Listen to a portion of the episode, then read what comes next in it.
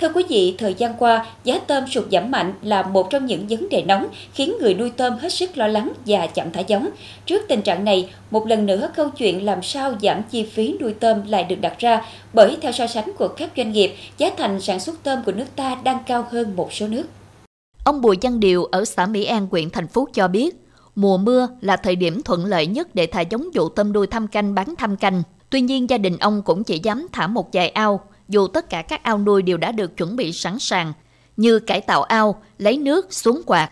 Nguyên nhân là do giá tôm thương phẩm hiện tại quá rẻ. Gần cuối năm hai nghìn không trăm hai mươi hai là nó lên tới là bốn mươi con, là nó lên tới giá là một trăm năm mươi mấy ngàn. Mà hiện nay cái giá bốn mươi con thì nó còn có một trăm ngàn một ký. Nó là mất đi cả một trăm ngàn, cả năm mươi ngàn một ký tôm.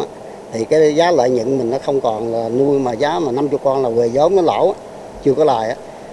Mà cái mốc nuôi mà năm mươi con này nó nằm cái giá phải bảy mươi lăm ngày trở lên mới có về được là là năm mươi con. Nó chi phí mình nó nặng lắm.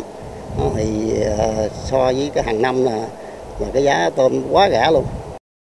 Giá tôm giảm sâu và kéo dài, nhưng từ đầu năm đến nay, tất cả chi phí nuôi tôm từ thức ăn, tôm giống đến công lao động đều tăng. Vì vậy, nếu như trước đây, người nuôi chỉ cần đạt một trăm con một ký là sẽ có lời, thì nay chưa thể quề vốn. Nhất là cái giá thức ăn, thức ăn thì nó tăng tới ba nghìn ký quá tới. Nó thì tính ra một, một tấn tôm là mình thu nhập, vậy là như hàng năm là mình lỗ hết ba mươi triệu tiền thức ăn rồi. Nó, nó quá mắc. Mà một ao vậy là nếu mà trung bình người ta là ăn phải từ giá ba tấn rưỡi thức ăn, bốn tấn thức ăn thì lỗ ngoài một trăm triệu tiền thức ăn không á. Mấy năm trước thì tôm mình khi thu hoạch là khoảng chi phí một ký tôm là khoảng bảy mươi lăm ngàn cho đến tôm ba tháng. Mà năm nay thì nó tăng lên khoảng tám mươi ngàn mới có mới có về.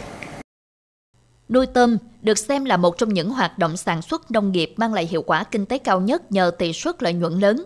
Thế nhưng ở mùa vụ năm nay, điều này đã không còn đúng nữa. Nếu trước đây người nuôi tôm chỉ e ngại dịch bệnh, thì nay nỗi lo lớn nhất là giá. Vì vậy tình trạng treo ao chờ giá gần như là điều dễ hiểu.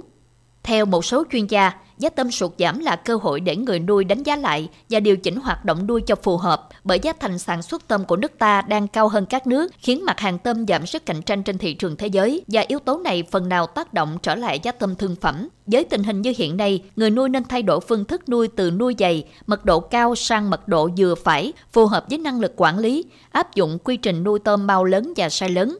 Ngoài ra, khi nuôi mật độ phù hợp thì áp lực về chi phí từ thức ăn, thuốc thú y thủy sản cũng sẽ giảm xuống. Vì vậy, thay vì treo ao chờ giá, người nuôi tôm có thể điều chỉnh hoạt động sản xuất theo hướng giảm chi phí sản xuất.